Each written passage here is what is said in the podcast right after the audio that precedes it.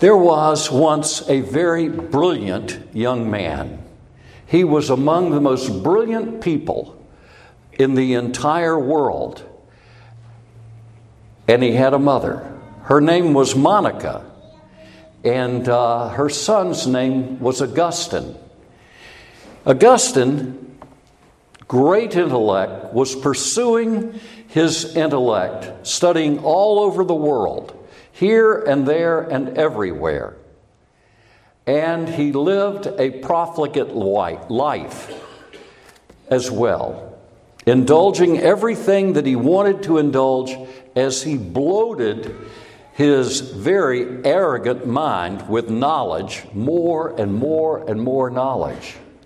One day, this man went into a garden and he was pondering things and he heard children singing over the wall Tolle lege, tolle lege, tolle lege in Latin, which is take up and read. And it happened in that garden, there was a book. And the book was open to the last part of, of a chapter in Romans, which says, put, take, take no provision for the flesh, but put on the Lord Jesus Christ. Then and there, Augustine became a believer.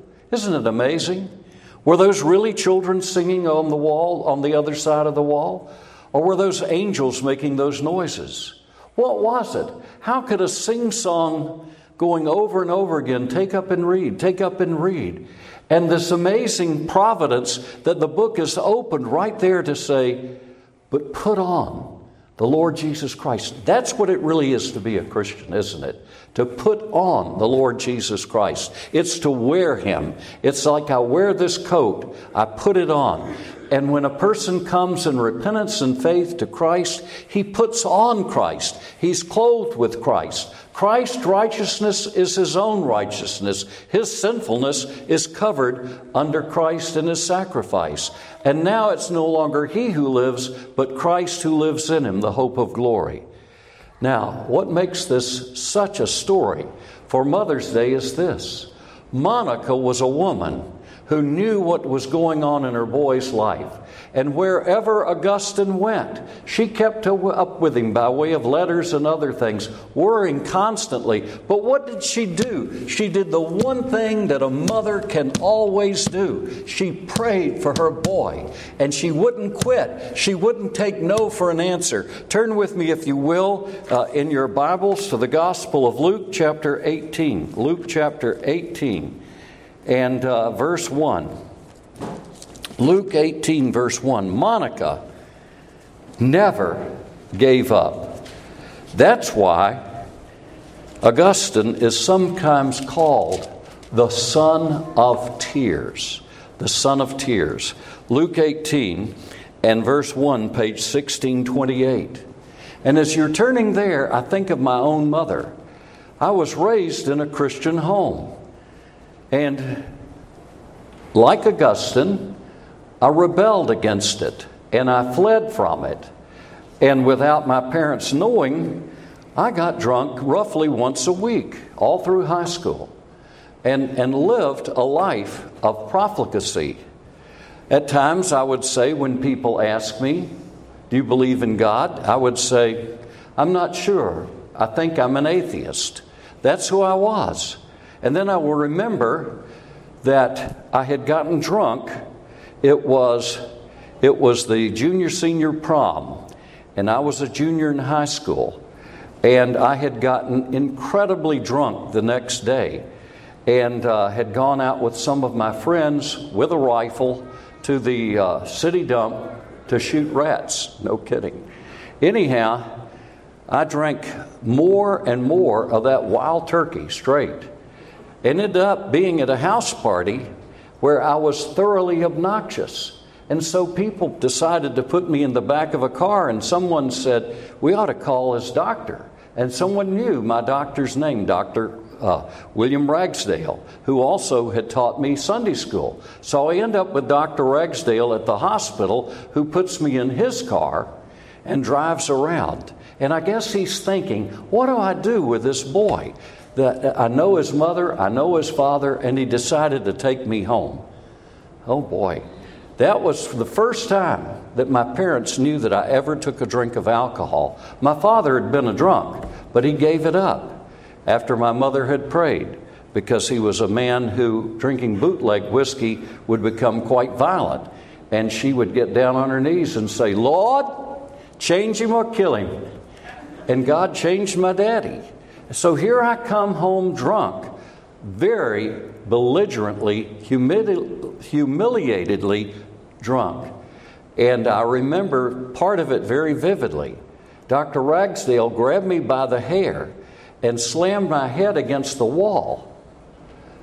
And I went to sleep having torn a feather pillow by ripping apart with my teeth and my hands. In the night, I woke up and I went to the bathroom. And when I looked in the mirror, I had blood that had dried out of my right ear. And, um, and there were my mother and father. And I remember Daddy's words We ain't gonna fuss at you. Just promise me you'll never drink again. Oh, yeah, of course, I swear. Uh, and of course, I did drink again. But that led to something. And what it led to is that my mother had a wake up call. As a parent, have you ever had a wake up call when you realized, uh oh, there's something going on here? I don't know what to do with it. And you know what would happen? Because I've always had to get up at least once in the night, as long as I can remember. Whenever I'd get up in the night, I'd look down the hall and I could see into my mother's bedroom, and my mother was on her knees on her knees, weeping and crying out to God for me over and over and over again. And finally, that same year, on September 4th, my mother's prayers, as in the case of Augustine, my mother's prayers were answered. A son of tears like Augustine. Luke chapter 18, page 1628.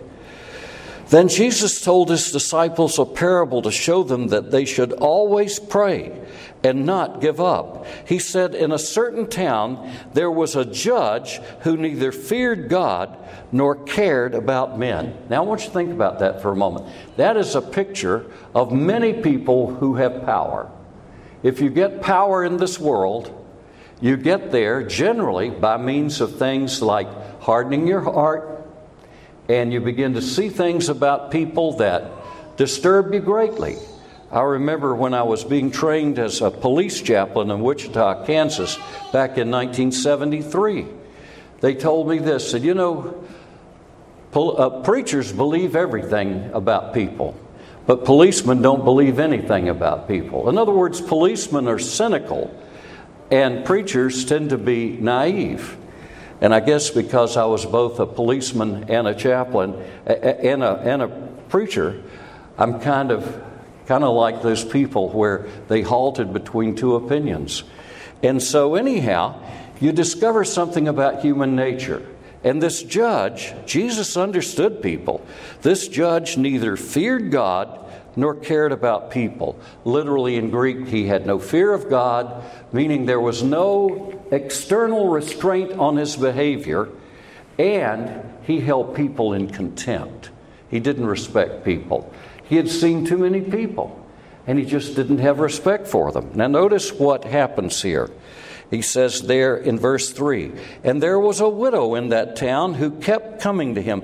Notice that that, that tense there. This is repetitive action. She kept coming to him with the plea. And what is she pleading? Grant me justice against my adversary. We don't know who her adversary was.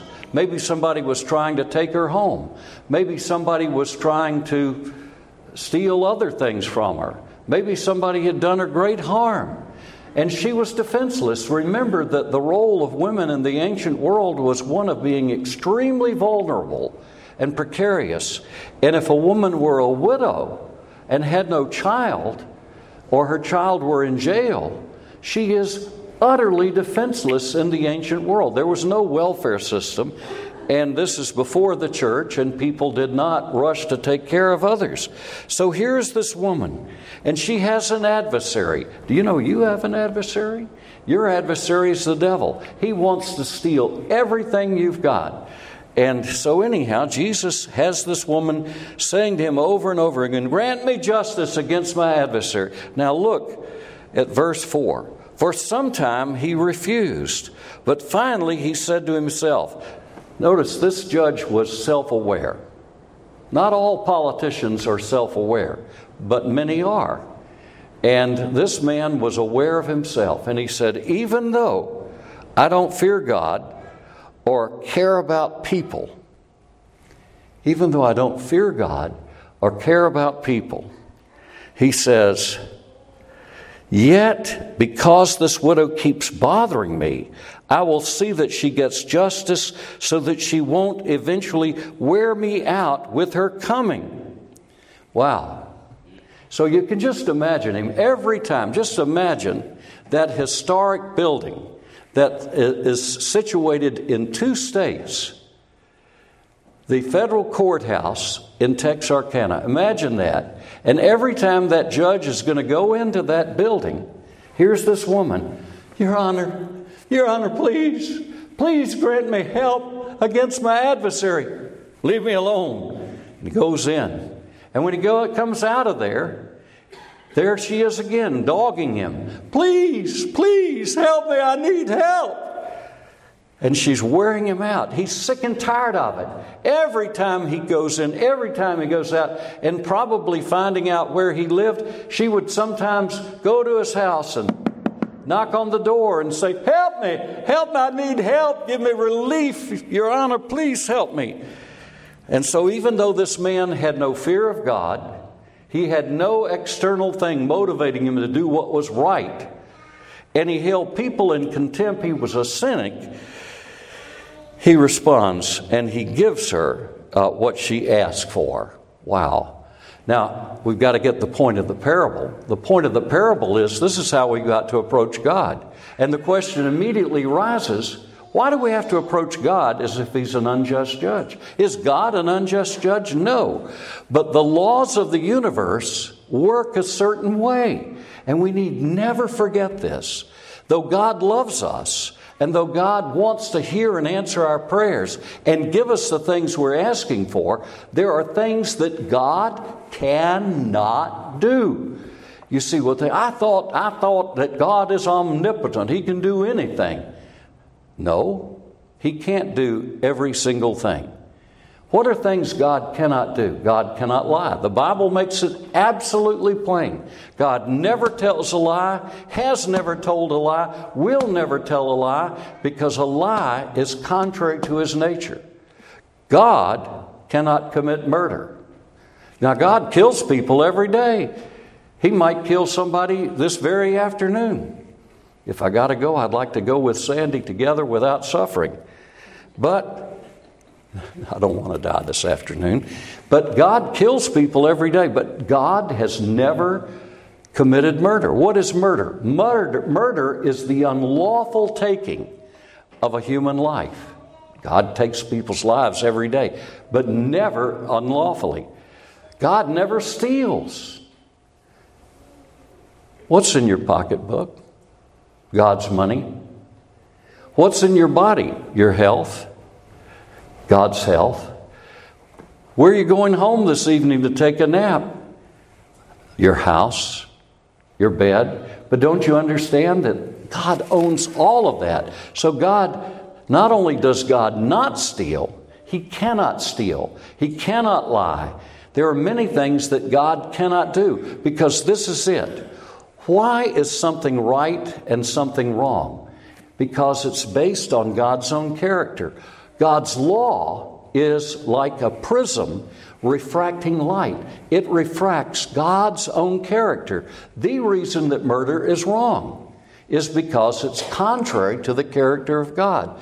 The reason that adultery is wrong is it's contrary to the character of God. The reason that stealing is wrong is because it's contrary to the character of God. And so God will never violate his own character. There are things he cannot do. And so what we see here is this there are principles that make it impossible for God to hear and answer our prayers. What's the very first principle? If you don't pray, if you don't pray, why do you expect God to hear your prayers? Maybe one time you were uh, slamming on your brakes in order not to get rear, be, be rear ending a vehicle.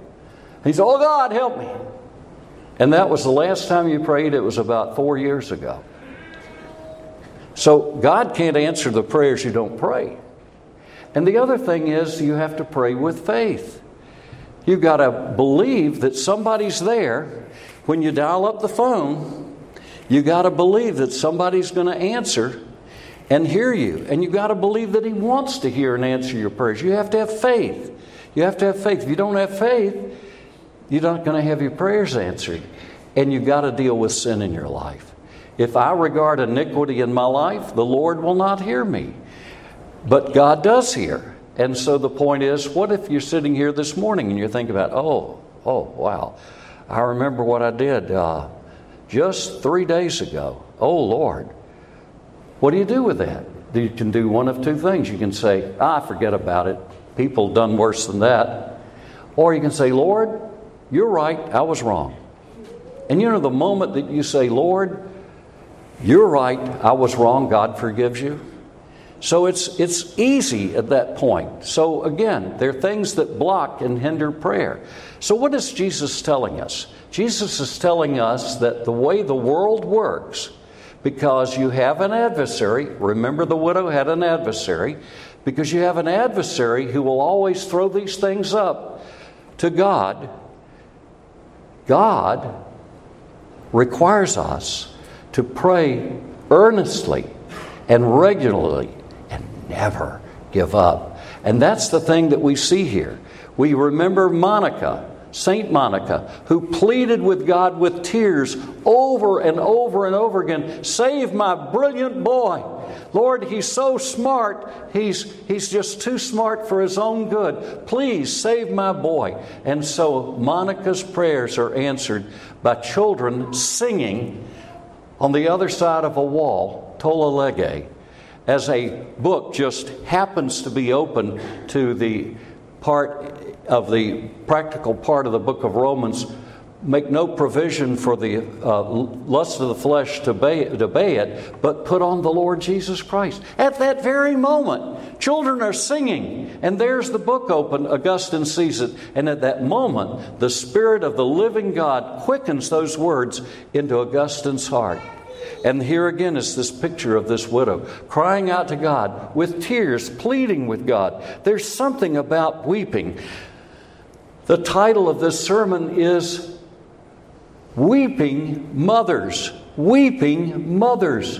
Just like Monica wept and persisted with God, she didn't give up over and over again. Years pass, decades pass.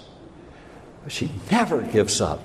And I think of my mother on her knees praying for my daddy. I didn't know about that because that's before I was born. But praying for me, pleading with God, Lord, help me. Lord, help my boy. Lord, change him. Lord, make him into a Christian. Turn his heart. You know, nobody can be converted apart from the work of the Holy Spirit. But as mothers pray, as they weep before God, as they pour out their hearts, what happens is the Spirit of God moves. And it takes the Spirit of God to change a heart. Jesus said in John 6 44, No man can come to me except my Father draw him. God draws people to the Father through the Holy Spirit. And so we pray, we persist. The mothers pray. And then I'm, I'm struck with something else. You know, because this is true for fathers as well. I, I, remember David's words and his agony. You remember when his son Absalom had rebelled against him? And was going to kill his own father. And you remember when David got word that Absalom had been killed, those words in 2 Samuel 18:33, then the king trembled and went up to the chamber over the gate and wept. Thus he said as he walked, "Oh my son Absalom, my son, my son Absalom, would I had died instead of you, O Absalom, my son, my son." And now I'd like you to turn with me to the book of Hebrews, chapter 5. Hebrews chapter chapter 5.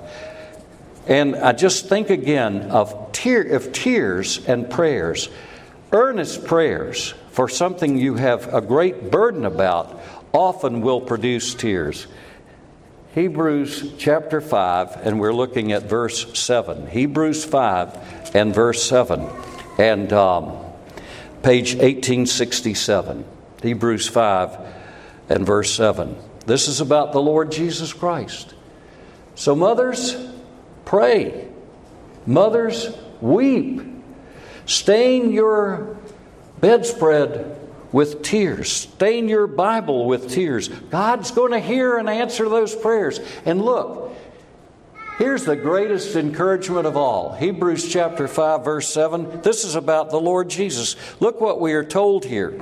During the days of Jesus' life on earth, he offered up prayers and petitions with loud cries and tears to the one who could save him from death. And he was heard because of his reverent submission. That's quite a thought, isn't it? Jesus had to pray. Jesus, of course, was perfect.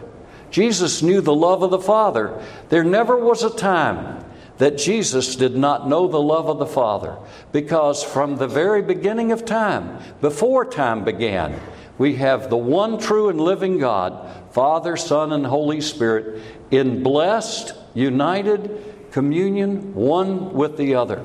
He had always known the Father's love, yet coming to earth, he's coming into a realm that is estranged from God because God created the world, but the Bible tells us the world God created is not the world we live in.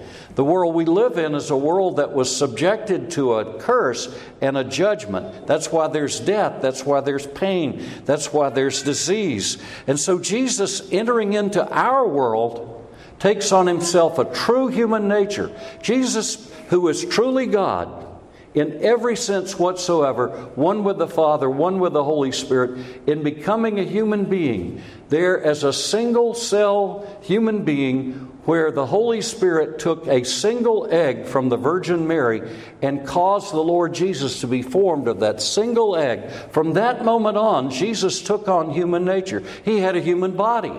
He had a human soul. He had a human spirit. He had a human mind. He was tempted in all the ways you and I are tempted, but he never sinned.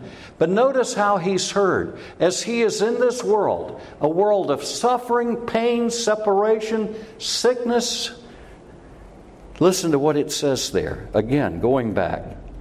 In the days of Jesus' life on earth, he offered up prayers and petitions with loud cries and tears to the one who could save him from death. Can you think of Jesus weeping? Can you think of him weeping with a loud cry? Jesus is not that uh, picture of Aryan uh, beauty that you often see with blonde hair and nicely coiffed blonde hair. Jesus was a Middle Eastern person of somewhat swarthy olive skin. And Jesus was not like the British. You know, the British. The ladies all wore hats to anything formal in church. And the men wore hats outside of church, like going to uh, the horse races. They wore those top hats. Very formal. What do they say about the British? Stiff upper lip. Don't show emotions. And I know I'm probably uh, over a third English and uh, almost a third Scottish and another third French. So I don't know how that mixes together because the French are a little more vocal. But the British, very reserved. But what is the picture you have of Jesus? He cries out to God with a loud voice, weeping and wailing before God and petitioning, Lord, help me, Lord, help me, Lord, deliver me. And then we're told that he was heard because of his reverent submission. Look at the next verse. It's a strange verse, isn't it? It says, Although he was a son, he learned obedience from what he suffered, and once made perfect, he became the source of eternal salvation for all who obey him, and was designated by God to be high priest in the order of Melchizedek. Melchizedek. What does it mean that once he became perfect? Here's what it means He was morally perfect. He had no sin, but he had to experience development. He had to experience growth. He learned about life as he observed life. He learned about people as he observed people. But the greatest teacher in Jesus' life, the thing that matured him, again, not in a moral sense, but matured him as a human being, was what? Suffering. Are you suffering today? Are you in agony today over something? Is something just eating your lunch? Is something really bothering you? Are you haunted about something? Oh God, what's going to happen? What's going to happen? What's going to happen? The Lord Jesus has done all of those things for you. He's gone through it for you. He learned in his own suffering the things that taught him how to be the man he needed to be and he was that man for you and me. And then he laid down his life for you me, and me on the cross. And therefore, he's the source of eternal salvation for all who obey him. That is, respond to the gospel. And now I have a word for those who may be watching, maybe in Africa or Russia or even Saudi Arabia, where some people sometimes see these things, or China. If you're here today and you're a mother and you have a burden on your heart that just will not go away. It's there, and day in and day out, it seems to get heavier. You see, no matter what you're saying, no matter how you tried to plead with a child or a grandchild or a great grandchild, the situation just seems to get worse and worse and worse. I have a word for you, and that is take heart. God heard the tears of Hannah. God heard the tears of St. Monica regarding her son, St. Augustine. God heard my mother's tears and cries on my behalf. And we have these promises throughout Scripture. And Jesus Himself is the great example. Take heart. The Lord Jesus Christ loves you. The Lord Jesus Christ wants to lift that burden off your shoulders. The Lord Jesus Christ is going to hear your prayers. Don't give up. Don't quit in discouragement. Keep on praying. Keep on weeping. Keep, keep on wailing before God and crying out, Lord, you know the need. You know the need of my child. Please, Lord, please, please, please send deliverance. And so I say to all of us, I thank God for a praying, weeping mother who not only gave birth to me, but who gave spiritual birth to me through her prayers and tears bringing me by the power of the Holy Spirit to come to know and love the Lord Jesus Christ. Do you know him? May we pray. Lord, we pray you'll take this message and use it to advance your kingdom in the hearts of people. We pray you would speak a word of encouragement to every mother who hears it. And to Lord, for those who have never experienced motherhood, we pray that they would take it to heart that they can have a part in spiritually birthing someone into the kingdom of God, if they will not yield to bitterness, as Hannah was eaten up and devoured by bitterness, Lord, if they will not yield to bitterness, but keep petitioning you, you will give them a hundredfold in this life children, houses, and lands. Lord, have mercy and hear our prayer. In Jesus' name, amen.